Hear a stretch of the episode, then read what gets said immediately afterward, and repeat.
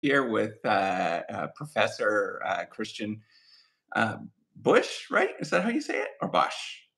Busch is perfect. Busch, perfect. Um, so he is an expert in uh, uh, serendipity.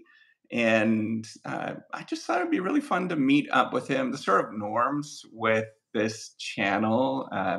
I was just talking to him just before this. The norms with this channel is just to be as authentic and just you know treat this as we're just kind of hanging out um, rather than some sort of interview or anything like that. So i just want to make sure that we're um, all aware that we're just having fun here and horsing around. It's not really all that serious anyways.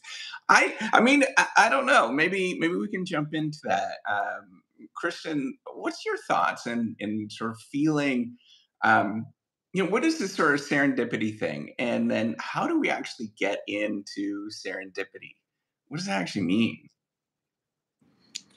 Yeah, well, I mean, first of all, thanks, thanks so much for having me, Dave. It's uh, yeah, wonderful to catch up with you. And uh, yeah, serendipity, you know, it's something. It has played a huge role in my own life, and then I've seen it pop up in my research as well. And so I got extremely interested in the kind of dynamics behind it.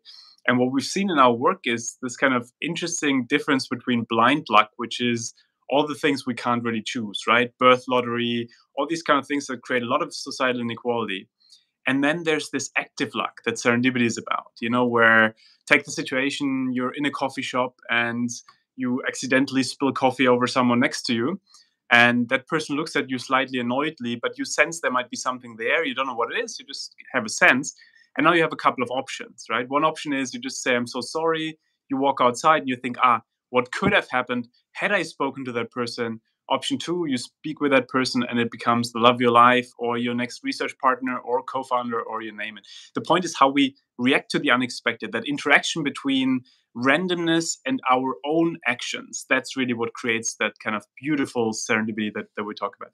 Yeah, it seems really interesting. I was kind of poking around and, and, seeing some of the stuff that you've written about this, and it seems that that explains a bit of your own story in terms of what happened. I'm not sure if you want to give any background on, um, you know, how you arrived upon this this idea of serendipity in the first place. It seems really, to be honest, from a somebody that studies strategy and you know entrepreneurship and all that kind of stuff um, from my perspective it seems weird right? Like it is kind of off center from what everybody else is doing. Most people are sort of saying that you have to have this this this plan and then you execute on this sort of very simple plan and everything works out for you um, and and that that's how we actually make a whole bunch of money. We become rich and and, and all of that kind of stuff. So maybe if you can explain what happened in your life in terms of arrive upon,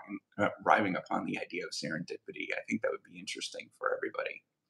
Yeah, yeah, no, it's a great question. My, my whole life feels like a, uh, you know, amalgamation of coincidences and, and things that somehow then, um, you know, became serendipitous. But um, you know, I I used to I have an entrepreneurial background, and so a lot of the kind of projects that I helped start and there was part of would be either serendipitous. You know, you meet your co-founder in the queue of a coffee shop, and then you get talking, and you're like, oh my god, we have something in common here, or or other kind of things.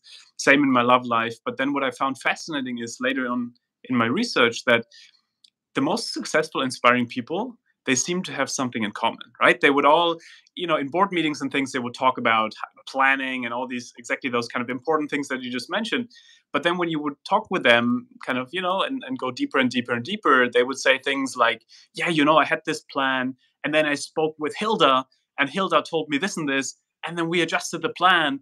And now it's a much better plan but this is a story that like my board wants to hear I planned this, then I did this, and then exactly that happened. And so, yeah. kind of, I want to tell the planning story. And so, what I found fascinating is that there seemed to be this mismatch between what we think the kind of official story is and how people officially talk about it, and then how emergent it actually is, right? And that goes back to Henry Mintzberg and all those kind of things that, at the end of the day, strategy a lot of times is emergent. But what I found fascinating is that in a way, what we try to figure out is is there a way that combines the idea of planning with the idea of emergence? So you're neither planning and have everything under control, nor it's all emergent and you can't control it. And so that's really the idea of cultivating serendipity this idea that, hey, can you create the conditions that make it more likely that you encounter interesting, positive, good things, but then also do something with it, but then make it part of your plan? To give you an example, if you're Ajay Banga at MasterCard, the, the previous CEO of MasterCard, he would say something like, I want to get 500 million people who were previously unbanked into the financial system. That's our North Star. That's our sense of direction. That's where we want to go. Here's the strategy. You know, we start here, then we go here. But I'm telling you already now that when Hilda in, in Cape Town tells us that the story doesn't work with her, uh, the, the, the narrative or the, the strategy doesn't work with her, we'll adjust it. And that is part of our plan. I think that kind of giving the license to build the unexpected into the planning, um, we're very curious about what are ways to do that and even simple things in, in weekly meetings, right? What surprised you last week? If you ask that simple question, people start looking out for the unexpected. And that's where a lot of really interesting new ideas and things come. Yeah, I think that's really interesting. So you're getting at something that's that's probably even more profound and deeper than just serendipity. I was thinking, you know, we have this sort of hypothesis testing mentality baked into science where we have to have this sort of hypothesis up front and then we test this particular hypothesis. And often, almost always, right, we never find the results that we were expecting. And you know, one route, and this is route that I took when I was doing my PhD, was by the way, the whole reciprocity project is is kind of geared towards um, the way that I sort of imagine it is giving hope to to researchers around the world. Um, because it's kind of like this really scary process, right? I mean, we can't figure things out, and there's often not a lot of people out there that are sort of being helpful, or you might be in an institution where it just doesn't have that. Um, so yeah, we do this kind of hypothesis testing. We get these results that are either null results, they they are not present, um, or there's something that's completely different.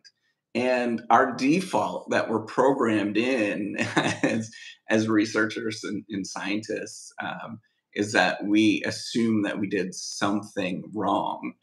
Uh, how do we get around that? Um, and how do we sort of say, hey, wait a minute, maybe this wasn't wrong? Maybe this is the way it should have been should have turned out. What what's your thought? Like how do you actually deal with that?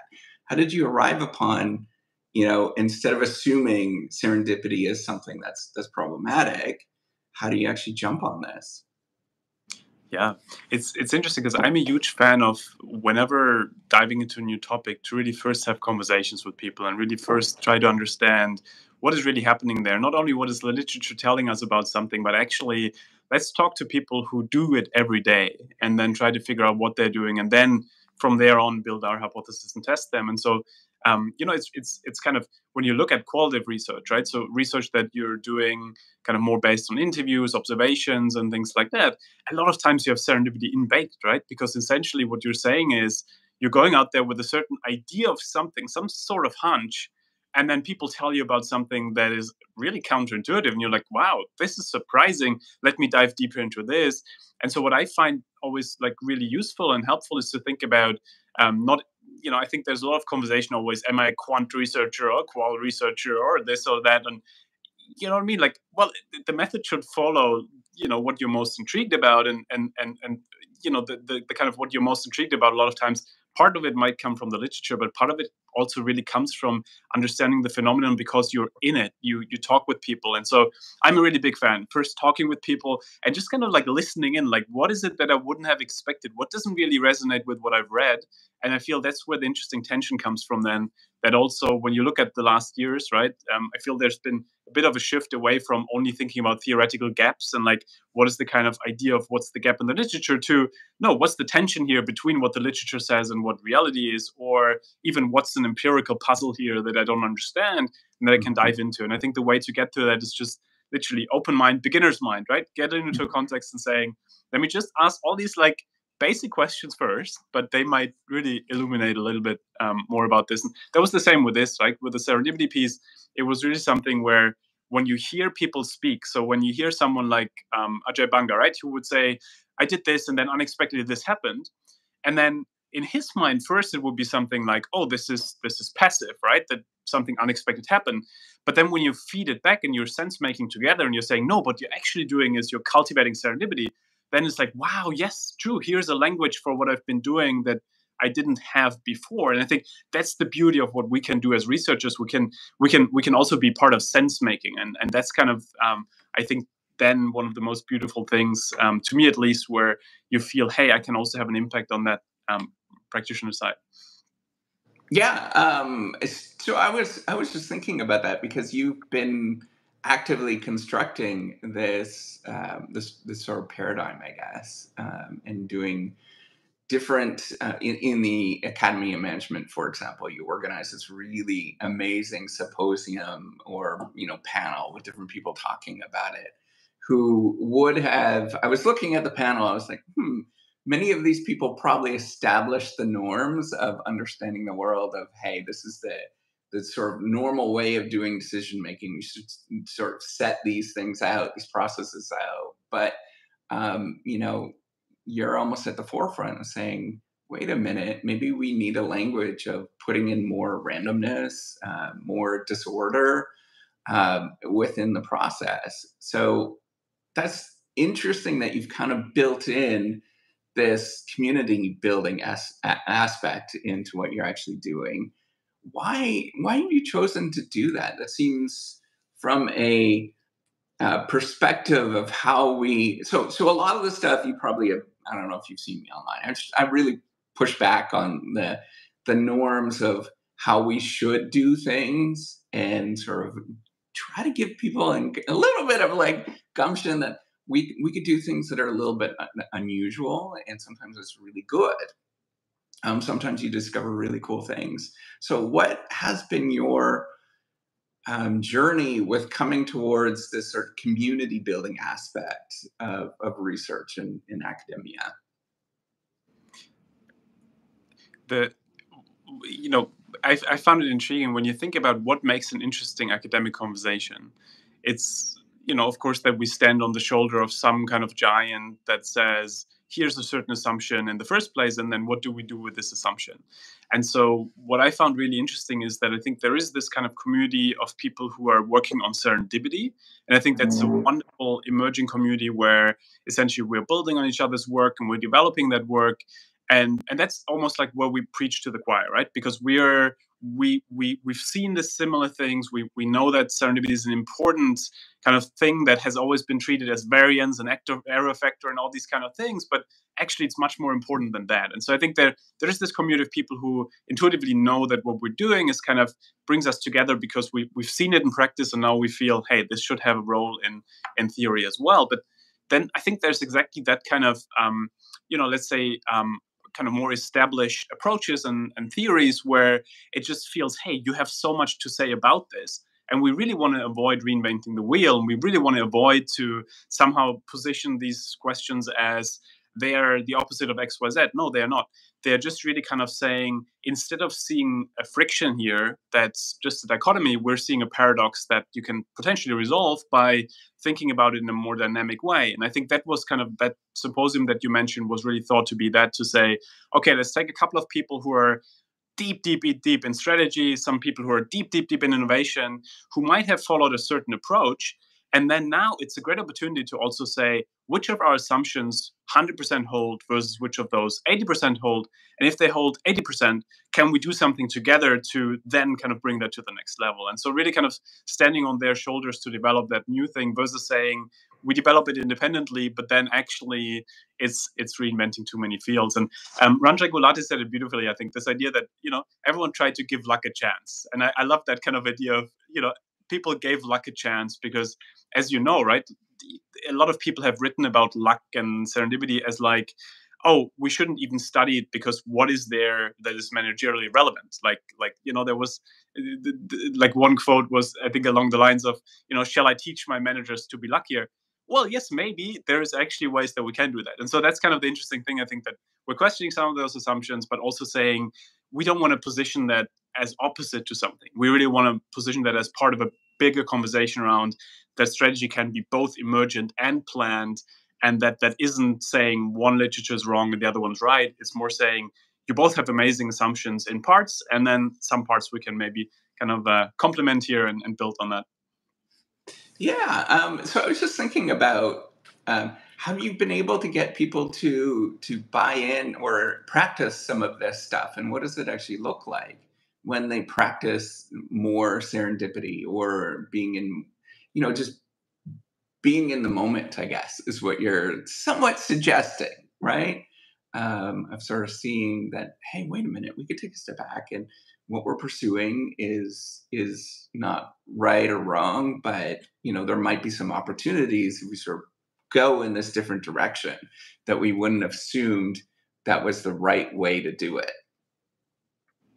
Well, and, and the interesting thing to your point is, I think that there is so much work that can be done, uh, you know, around how do you actually then, you know, in that particular theme, like how do you cultivate serendipity? If you think about it from when you build on existing theories, right? So there's some recent work, for example, around quantum approaches to management, which I find mind blowing because it's essentially the idea of you know you have all this potentiality out there all these potential things that could happen right so in this mm-hmm. coffee shop example when you spill that coffee there's all these potential things that can happen but you only realize one of these things so only mm-hmm. one thing actually happens and then it opens up all this new potentiality and so i think if you if you use those different types of approaches that allow you to capture something that previously maybe you didn't want to capture too much because it's it seems like you know it's easier to just count you know um, things and and um, versus like maybe think about it in a sense that that there might be categories that can change and you can you can think about the potentiality of those categories and, and things like that.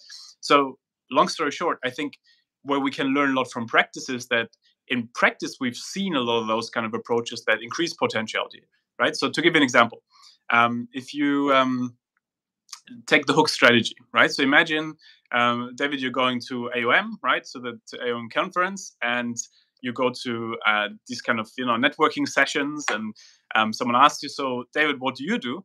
You could now say, "Oh, I'm David. You know, I'm working on um, this amazing reciprocity um, um, uh, uh, topic or, or podcast, and, and that's what I'm doing." Right. So that's one thing that kind of you give them one potential dot. But if you were to say, I'm researching on XYZ, I'm really excited about this podcast, but what I'm really interested in is kind of, you know, bringing my two year old daughter up at the moment. What you're doing here is you're giving them three potential dots, more potentiality where they could be like, oh my God, such a coincidence. We also just had a daughter. Let's talk. Such a coincidence. We also just worked on XYZ thing. And so it's really this idea where you can see in those kind of natural almost natural experiments in some way or the other um, how people can increase that potentiality space by literally offering a little bit more to people in terms of information in terms of potential points and things like that. And so i think it's it's almost then you know to ask the challenge always then is okay how do you measure these kind of things when you want to understand how that works out in a particular setting and then you take them to other settings? But i think that's the next 20 years of, of, of research i think right there for everyone who's listening.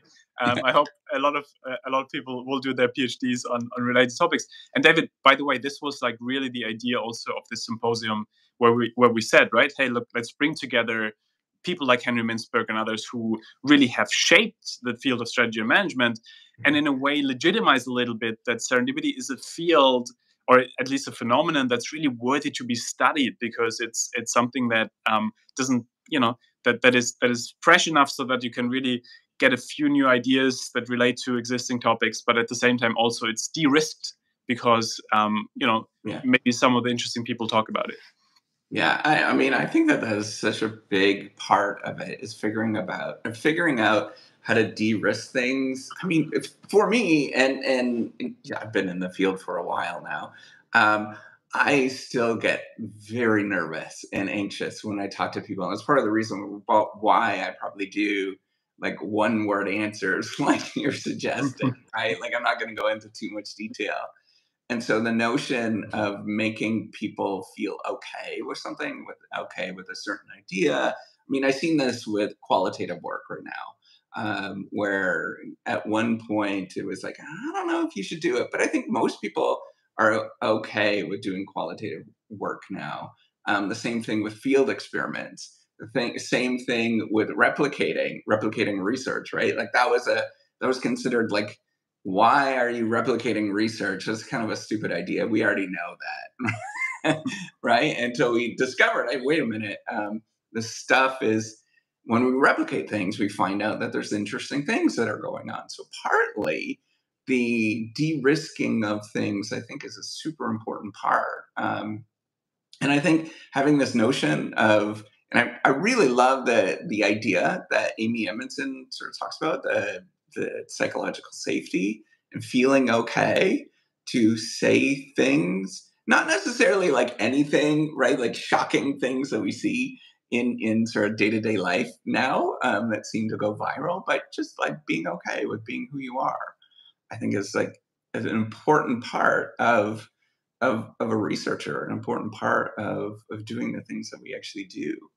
Um, so, how did you actually get to how did you become a researcher yourself? So I was looking up a bit on your your your bio, and it didn't, didn't seem like that was the original course that you were intended on. But I'm not sure. I don't know if you want to talk about that so everybody else understands um, how we actually become the the thing that we become. Um, you know, go and become a scholar. Yeah. No, it's it's been you know in, an intense search for meaning for a long time. Um, I I had an experience early on in life that made me realize how quickly life can be over. And since then, I've been um, trying to figure out, you know, what gives me a lot of meaning, and I derive a lot of meaning. So, from, what's, what yeah. was this experience? I think that this is probably important to, to share and talk about. Yeah, uh, well, it was a car crash. So I, I uh, in a juvenile hyper bullyish type, um, I you know crashed into four parked cars, all cars completely kaput mine too and and uh, you know it, it's it was this kind of moment of complete powerlessness like when the when the car was uh, you know um, uh, not controllable anymore and and that was kind of um, extremely scary. Um, you realize how or i realized how how fragile life is how quickly life can literally just be gone and over. And uh, that was a period where i asked myself a lot of these kind of questions around you know why am I here? What is this all about? Um, would I have messed up my family's life? Would I have messed up, you know?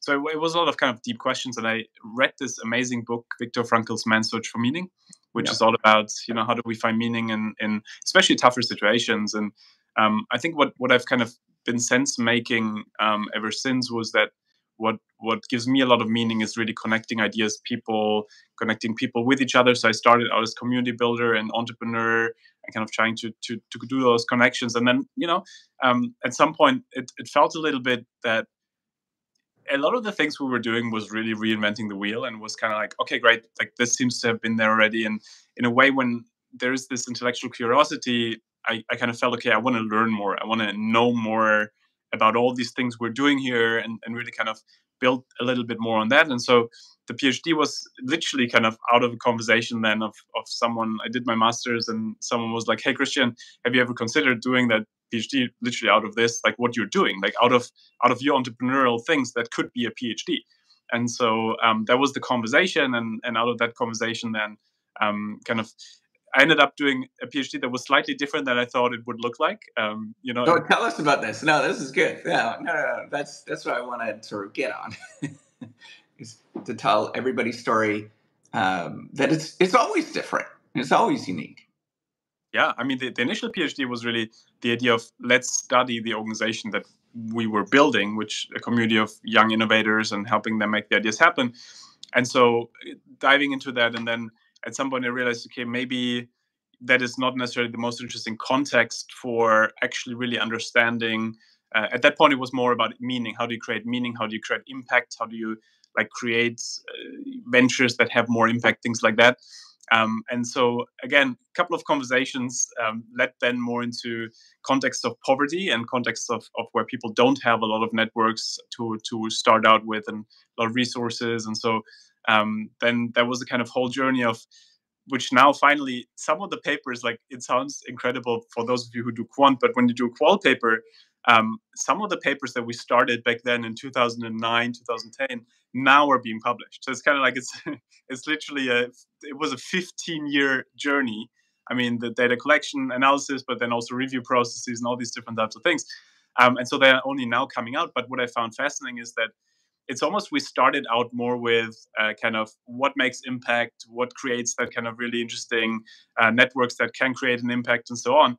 But then serendipity popped up more and more, literally everywhere. And so that was in a way the thing that I felt I was most interested in then to see, hey, my personal life that seemed to be a lot about serendipity. I can see that in my research too. And so that was almost a homecoming then of saying, wow, like, thank you for actually leading me back to what I seem to be most excited about, which is that kind of, um, you know, making meaning in context and, and serendipity in a way. Yeah. Um, so for those of you, so first I was, I didn't want to interrupt you. That mm-hmm. um, so Viktor Frankl uh, was, a, I believe, a psychologist that survived uh, concentration camps. Um, am I right? And, and, I believe that's the, the scenario. And he was trying to figure out, like, how was it that some people still had an un sort of they they kind of thrived in those moments when everybody else was going through despair. Um, in you know talking about some of the more softer stuff in our lives is a really important part. I think, um, you know, I always, and this is one of the more challenging things that we deal with is that, um, you know, that, that particularly with like a PhD is, is so much of like discovery. Um, and I was thinking about this as you were, were talking about it, like there had to been moments where, I mean, how did you come up with the idea of serendipity itself?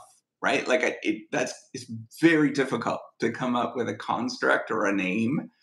Um, and I often struggle with that all the time. And I don't know what it is that sort of drives those things. So I'm kind of curious to see how you develop this idea. It was, uh, you know, I was bombarded uh, from different sides with it, and I, I you know first when you think oh this is a bit of a concept that is that is too far away from what you can do research on which in my case you know i had people around me saying hey look christian don't work on this like this is kind of quote unquote suicide right? Like to to to, yeah. to work those kind of topics.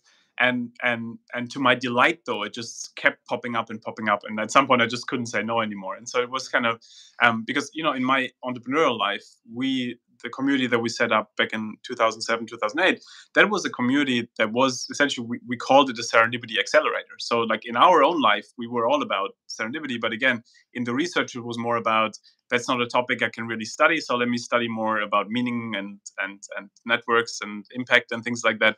But then you know over time it's just you, you speak with really interesting you know leaders and they would always kind of come back to this idea of hey look like unexpected this and then i did this. And so um, after time then it was just um, the even if people didn't use the term for it it would be the underlying idea would be that there was just serendipity everywhere especially in poverty contexts and so i found that extremely fascinating that you know the one organization that i've been working with now for over 10 years in, in one context in, in, in south africa they out of necessity cultivate serendipity all the time because they don't have a choice. Like that's the only way to survive that you somehow create your own luck locally. And so i i became extremely fascinated by this. So again if you see that the ceo of mastercard has very similar kind of patterns as the social entrepreneur somewhere in the cape Flats in cape town to oneself then like there's so many patterns at some point where like i just can't ignore those patterns anymore. I gotta dive deeper into those patterns as well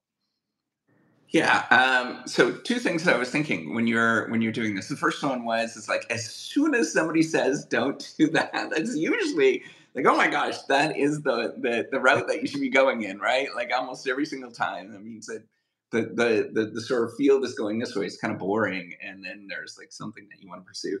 And then the other thing is, um, you know, it's it's it's very so I think if I was thinking as somebody, maybe it's an MBA or maybe an undergrad student, they're they're they're looking at this and they're saying, "Hey, wait a minute!" Like somebody that is in, um, you know, some some village in South Africa, they're going to have absolutely no relations. They're not going to be very similar to um, people that are, you know, maybe the CEO of, of Mastercard. Like how do you draw the connections between human beings in those particular scenarios? Well, it, it's it's fascinating, right? So this one study that we did with um, with that organization, where you know serendipity popped up all the time. One of the key patterns that came out of that was they're extremely good at uh, reframing situations, right? So they look at a particular situation and then they say, okay, is there still something in here? Is there still an opportunity in here? If let me give you an example with COVID when COVID happened, um, you know, they are an organization that delivers low cost education to people. So it's things like 10 steps to social media to build a business, things like that. And they're embedded in a kind of really tough community where high crime rates, high unemployment rates. So it's a community where people usually don't get access to education that much. And so it's, it's really kind of the one way to, for people to get a little bit of access to education. And so they essentially, um, you know, offered that in person. So people would come to their centers and then they would offer that in person. When COVID happened, that unexpected event, they were like, oh, okay, you know what? Maybe we can use WhatsApp and, and kind of related things that people have here to deliver nano courses and those nano courses now actually they're also selling to companies as a product. And so what happened is they they out of necessity have those kind of things where the unexpected happens all the time. And then mm. they connect the dots frequently where they're like oh maybe we can still see something in this and do something with it and then turn that into something that actually now looking back for them becomes a key business model part also. And so that is the same you see with uh, a ceo at mastercard who would be really good at saying you know what? There's a crisis but let's not waste that crisis. Let's do something with it. First. Second i think there's a lot of this um, kind of really interesting um, you know especially in that context that people are so used to the unexpected but at the same time they want to plan as much as they can. And so this kind of balance between somehow planning but also then constant openness to the unexpected, good or bad. And that's again the same with really smart CEOs who are really good at saying, hey, you know, I can't give you certainty, but I can give you clarity. And I think that's kind of the the really like smart thing that a lot of them figured out. And the third thing, I think something that that has always struck me and with any people, you know, any person I've met around the world, the level of curiosity, I think, with like ex- extremely interesting, inspiring, purposeful, high impact leaders are extremely curious. They they ask why all the time. And that's kind of the same, the social entrepreneur in, in Nairobi that we worked with, the social entrepreneur in uh, Cape Town, to the CEO of whatever company, that they're just asking why a lot. And I think that kind of, you know, approach to just, hey, I don't assume I have it all figured out. You know what? I'll, I'll figure it out together here with you. And so I think that's kind of a, um, a pattern as well that we've seen. Yeah, how do we how do we um, train people? How do we get people to to ask why more often? What is it like? I I, I really struggle with this because um, I mean, first of all, I I would love to get my kids to to be curious. Um, by the way, one of them is probably just about to come in from school, but just to be more like curious in the world. But I also want to figure out how do I connect. One of the things I really struggle with as um, as a as a professor, and particularly teaching undergraduate students, because I think that there's a bit of an age gap. But how do I connect with them so that they are just curious about the world? Um, that in in you know what's what do we do in this circumstance? You know, I've, I've always been a big fan of Ken Robinson, who unfortunately recently died, but he was this um, brilliant, brilliant mind to research a lot around uh, creativity. And he essentially he had this story, right? Um, I'm, I'm just paraphrasing, but essentially it was along the lines of there was this kid in high school and you know teachers were like oh my god she's always kind of like hibbling around and like she's never really focused and everything else and so one day he's like okay let me invite the parents let me put the kid alone in a room and I'll just put some music and see what happens. And so they stand outside. The kid doesn't see them. Kid sits inside. He just puts some music and sees how the what the kid does. And the kid starts dancing. And he says to the parents, "You know what? Your kid is a dancer. Your, your kid, like, if we put her too much into the math sections here and all this kind of stuff that, in a way, doesn't connect with her inner world too much in that sense and it, it kind of really it, it maybe like he would always use that idea of it, it, it we educate her out of creativity and and so it's really kind of this idea that I think we might go into a session and think, oh, there's the one content we want to teach, and the one thing that then we test in the exam, and they should all know. But the one way that that I found to be extremely like you know effective is once people get curious about something because they genuinely care about it because it relates to their own life so to to give you an example uh, that organization that i just mentioned what they're really good at is to say instead of using these examples like Peter came to school and he has two apples, and here are two more apples. Like now Peter has four apples. What they would say, the kids in their in their vicinity would say, we don't have anyone like who is called Peter in this vicinity. Like everyone here is called different than Peter. Like Peter is like such a kind of like you know US kind of type like name. So yeah, yeah. first like change like you know like make it our lived reality. Make it like you know what what what we really experience every day, and then relate it to somehow that that something that that we're really curious about. And I've seen that in my own in my own sessions. Whenever I use these kind of like high level examples of like big CEO this, big CEO this, it's just very far away from people. Versus if it's kind of like, hey, look, this is the local like subway owner here he is and you're gonna work with them anyways over the summer because you're kind of you need to make some money on the side. Like this is how they think about this. And then they kind of like get really curious about oh wow yeah like what what could we do uh, and learn about it? So not being too far away from the kind of examples we use but also then um, really kind of having something that they you know care about. It's, it's like in our own lives no? We want to care mm-hmm. about something versus um but um but i guess we, nobody has really figured it uh, completely out right? That's that's our journey of learning to yeah yeah yeah absolutely. Yeah no i i, I mean that's why i've been so um somewhat personal with everything that i do particularly online that you see right? Like i i i try to be as personal as possible is because like um you know, there's got to be somebody else that feels the same way as I do, or there's got to be somebody else that's, that's resonating. And if I start talking about, and I actually learned that through doing this. So if you don't know the whole story with the Reciprocity Project, actually, um, so I put out this um, my second year or third year of assistant professor here at the institution that I'm at. I'm not going to disclose it, but most people would recognize it.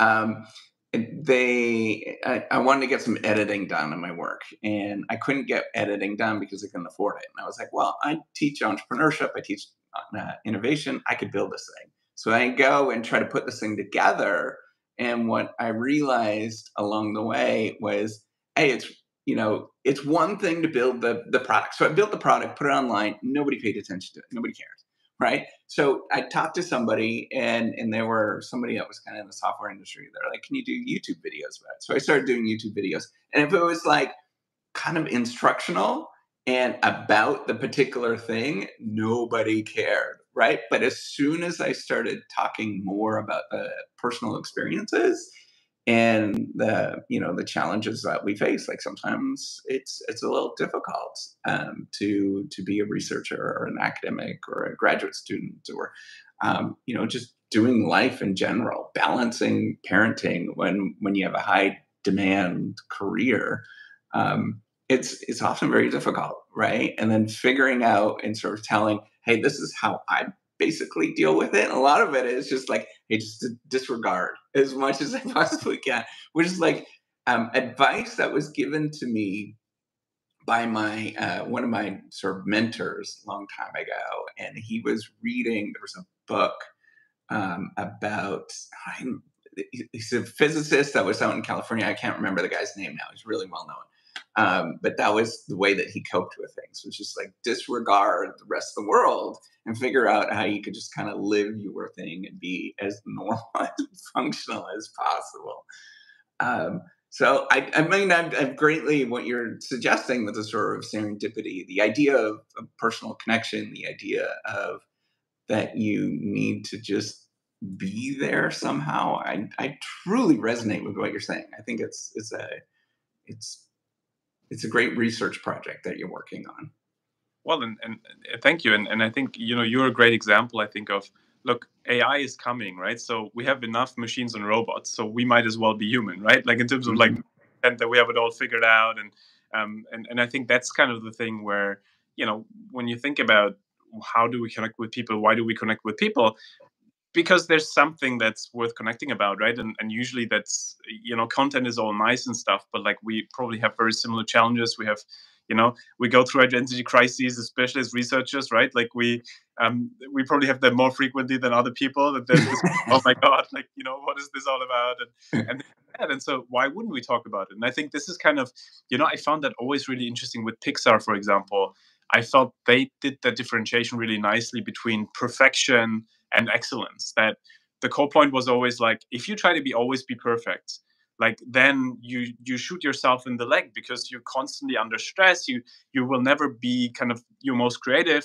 But if you strive for excellence so that your outcome should be excellence right? You want to have an a paper or whatever it is but then the process itself is is messy. The process itself will not be perfect and that's okay right? We we kind of avoid whatever avoidable mistakes we can avoid but also we learn from the things that that didn't work. And i think you know i see that a lot in organizations where people always love to talk about the things that do work right? So successes but we can obviously learn much more from the things that didn't work. And so building a culture that allows people to talk about the things that didn't work in a way that doesn't feel like okay now tomorrow you can step them in the back because now they opened their heart too much right? Yeah. and i think that comes back to your um, earlier point about psychological safety and how we in a way can you know do the Brené Brown kind of um, vulnerability without oversharing. So this kind of okay, yes, I want to connect with you on a deep level. Of course, I don't want to throw all my problems at you at the same time and, and kind of overwhelm you with it. But at the same time, look, we're both humans and we we both um, want to connect over things we really care about versus talk for 20 minutes about the weather, right? And I think that's kind of in a way where I, why I'm such a big fan of these like simple practices of you know asking questions differently. Instead of asking what do you do? asking what brings you here? or what do you enjoy doing?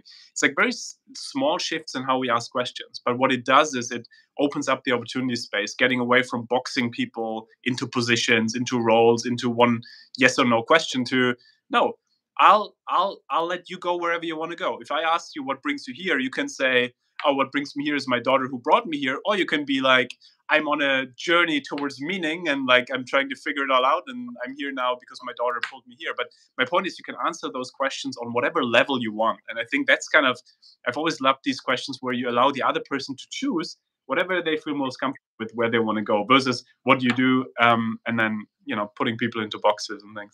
Yeah, that's super cool. So I have a, a probably a, a, pointed question, but we probably should get going fairly soon. I don't want to keep you too long. Um, so I'm another 10 minutes or so. Mm-hmm. Um, is that okay? So, um, have you found meaning? and what does that look like? Do you think that you have more meaning today than you do 10 years ago? It's it's really coming back to Viktor Frankl. I think that I've been fascinated by his kind of between the lines kind of idea of duality of meaning in a way that that you know this idea of you know when he was in the toughest situation you can imagine concentration camp where no hope like you know you essentially like objectively there's no meaning but then he proactively created meaning for himself right he said okay i still want to write this book once i get out of here so that is kind of my big purpose my big meaning my big thing out there that i strive for my stretch goal in a way and then hey there's so many people here who I can help feel make better by just speaking with them. And so, hey, I want to speak with all these people. So every day now, I still have a person I need to speak with. So I have a reason to wake up tomorrow morning. So I have some sort of micro meaning here as well. And so I've always been inspired by this idea of can you build that duality into your life where I feel I have a lot of micro meaning at the moment where, you know, there's there's micro tasks in my days that feel very meaningful, you know, writing a bit um, um, kind of related to the book and, and and things like that. And then there's kind of the bigger thing, which is, hey, look, um, this this this book, um, you know, that that brings together all the research I've been doing. I feel the next 10 years I want to spend even more time on how do we get that into more curricula? How do we get that into more organizations? And so that in a way is kind of my my broader um, theme. Um, and then, you know, it, the reason why life feels even more meaningful now though than 10 years ago is, is certainly my daughter and, and my wife who you know um, add this additional layer that i didn't even know existed because i think when you're so you know when you're very um, passion and purpose driven like i think i certainly missed out on that kind of whole idea of you know what? There's also like the things that really ground you and that anchor you and that actually build that additional layer that is, is just you know so much more meaningful in terms of joy. And so um, that is the most joyful thing now right? I mean those of you who know who have family you know how there's nothing more joyful than see your kids smile at you right? You know that probably uh, uh, david from your own life. It's just it, it adds a layer that you can't get i think from from other things in life. And so um, from that perspective it feels more meaningful now but in general i think it's more the journey um, it's more the like i'm I, I stopped aiming for things that like to get them to reach them right? So i'm still very excited right? Like yes this paper is published or this qualification is achieved and things like this but i've realized right as soon as you achieve it like then the next one comes and the next one comes. So aiming for a particular goal and then attaching too much to that goal um, a lot of times might not lead to the kind of real satisfaction versus the kind of journey itself like do i enjoy working towards that? And that to me comes back to our initial point of the conversation like if you're in academia because you you you kind of um, you want a stable job and you somehow want tenure and things like that i think that's going to make it tough because you in a way it's really the process. When you look back in 20 years and you're saying did I actually live life? Like you want to say yes, like I worked on something that felt meaningful, and and so so that's kind of I think coming back to our conversation, like what is what feels truly meaningful, and even if people say that it doesn't make a lot of sense to them, they might yeah. still be there. Yeah, and then uh, like I, so so there's two things I was thinking about. The first one is, is, is writing a book is in in at least in our genre of academia is considered like uh, I don't know if you should be doing spending your time and effort doing that. You should be doing writing papers, right? Research papers because that's what sort of pays off in the long run. But um, you know why? So first of all, why why write a book versus doing you know more research papers? And by the way, kudos to you. That takes a lot of courage, um, given the sort of you know culture that we, that we have with this. Um, and you know, it's it truly is an amazing thing that you did. Uh, it's very very difficult. I don't. Most people don't realize how difficult it is to sort of stand up and say, "Hey, I'm just going to do this because I think it's actually the thing for me. And then the other thing that I think about in terms of meaning, right? So um, as you were talking, and I was thinking about a young kid, and, and at least with my kids, when they were younger, you know, three or four years old, they would stop and stare at a mud puddle. And they would just look at everything that's in that mud puddle. And most people would sort of walk past that mud puddle and they wouldn't say, you know, it would just look like a mud puddle. It's dirty and whatnot. But but to to somebody at that age, it's got all sorts of amazing things. And then I actually study is to look at mud puddles. We overlook them all the time, but think about all of the chemistry, think about all of the amazing things that are going on. And it's such an inspiring thing to actually look at mud puddles, but everybody else is going to be like, ah, to heck with mud puddles, right? So it's just, I just think it's really cool. It depends on how you define what your meaning is and what you're actually about. I think it's a lot of it is thinking, you know, what's going on, like in, inside of you in some degree. So um, I don't know if you wanted to share about your your idea to to write a book. Um, so for those of you um, who who will watch this. And by the way, the way that YouTube works, if you didn't know, it's like not too many people watch this now, but over the course of many many years, lots of people watch this. So Christian uh, wrote a book called the Serendipity Mindset, and um, you know the, the the gist of it is serendipity matters. Um, and in our field, writing books is it's un- unusual so I don't. I'm not sure if you wanted to answer that or you had any sort of thoughts with why, why, what drove you to write a book? Yeah, um, yeah, and, and also to to your to your uh, other point, right? I feel the the interesting thing about what you mentioned about the kind of thing, right, where some people might stop versus other people might say, "Oh, this is just you know." nothing I would ever be um, curious about.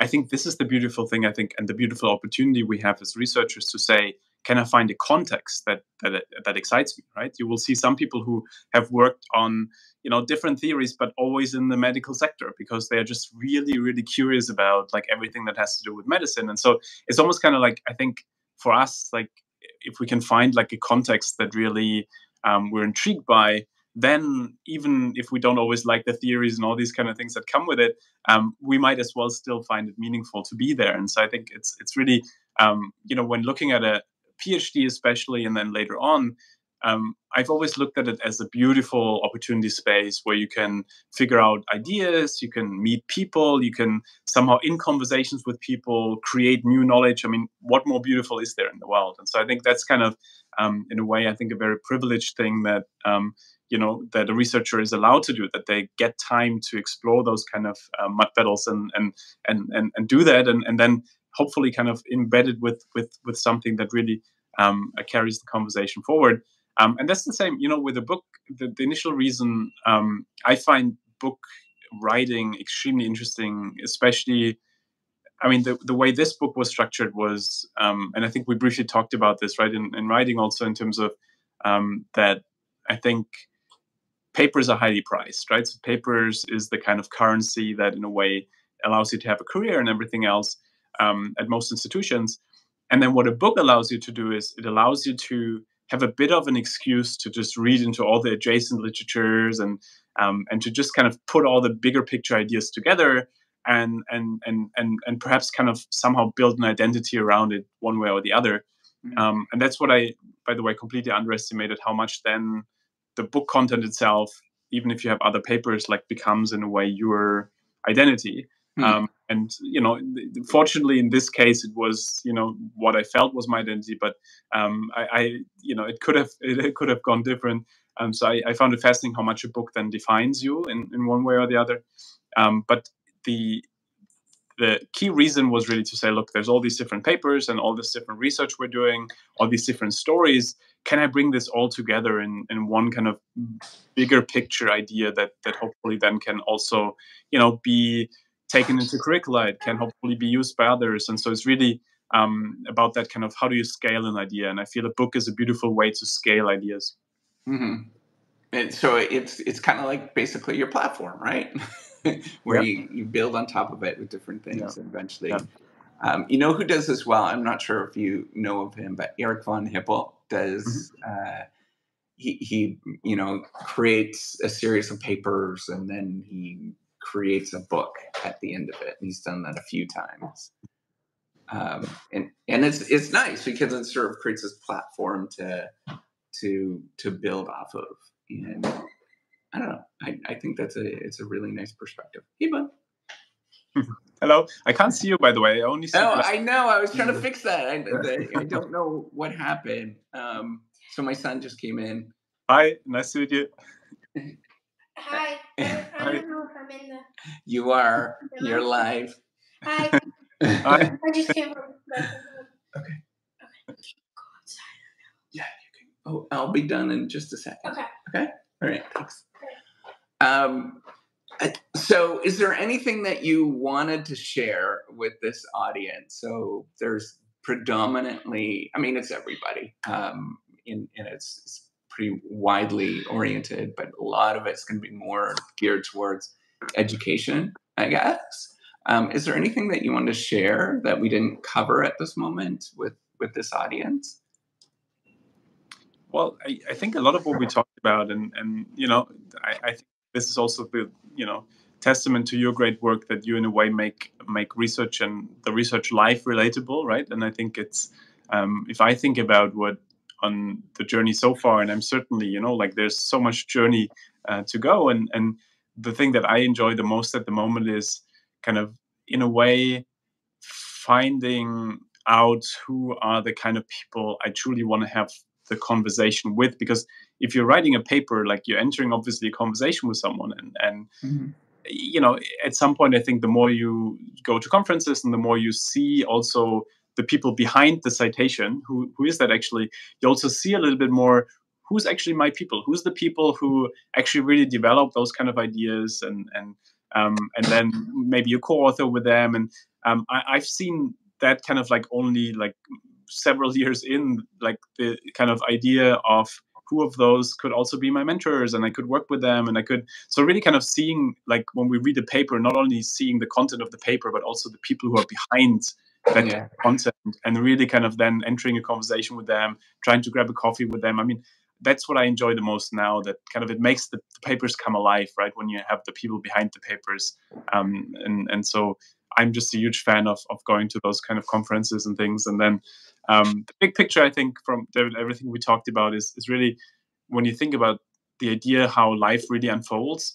Um, I think in our own life as researchers, there's obviously the big role of serendipity, both in terms of when we research and how we make kind of topic that we're interested in by coincidence, but also, you know, how our career will unfold. And I think um, a lot of what this work tries to do is to say, how do we turn the unexpected from just being a threat to also potentially being an ally, a friend, because yeah. you can find even more interesting things in life. And so I think um, if there's one thing that people take from this conversation, it's hopefully that at the end of the day, you know, we live in a world that's so ambiguous, so high uncertainty, but it doesn't always have to just be something that threatens us, but it can also be something that, in a way, when you look at people, you know, who have had interesting careers, that are the kind of periods where they grow the most, where they find the most, and where they then end up in, in something really interesting. So maybe it's it's kind of getting back to the Viktor Frankl. You know, there's always hope in interesting situations, especially when it feels most ambiguous.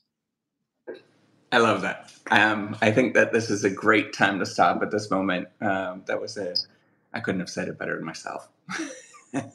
so I apologize that I wish you could see me right now, but I'm smiling and I'm very sympathetic to what you said. And hopefully other people get to see this in the future and, and they, they, they resonate. Maybe they, they get something from it. But if you need to reach out uh, to Christian, I'm sure he would be very ha- um, happy to to chat with you. Um, right now, he's at uh, the University of South Carolina. I believe he just moved, right? University of, of Southern California, exactly. California, in, in, in Los yeah, Angeles. Yeah. The um, other USC. yeah, yeah, exactly, exactly, exactly. And so, yeah, um, always welcome here. As you can see, it's very, uh, you know, it, it is it is uh, it is worth the uh, worth the trip.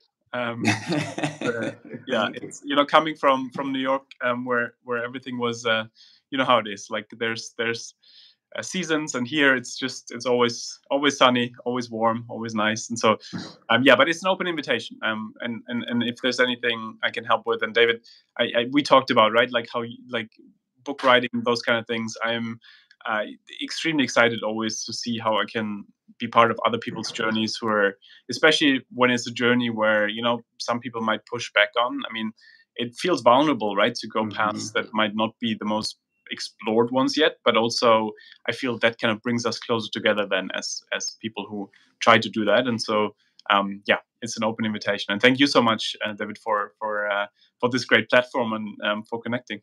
Yeah thank you so much. Um, if at one point you think of somebody that should be on the the reciprocity um, YouTube channel or whatnot, I, hopefully I'll try to put this in many different sources as possible.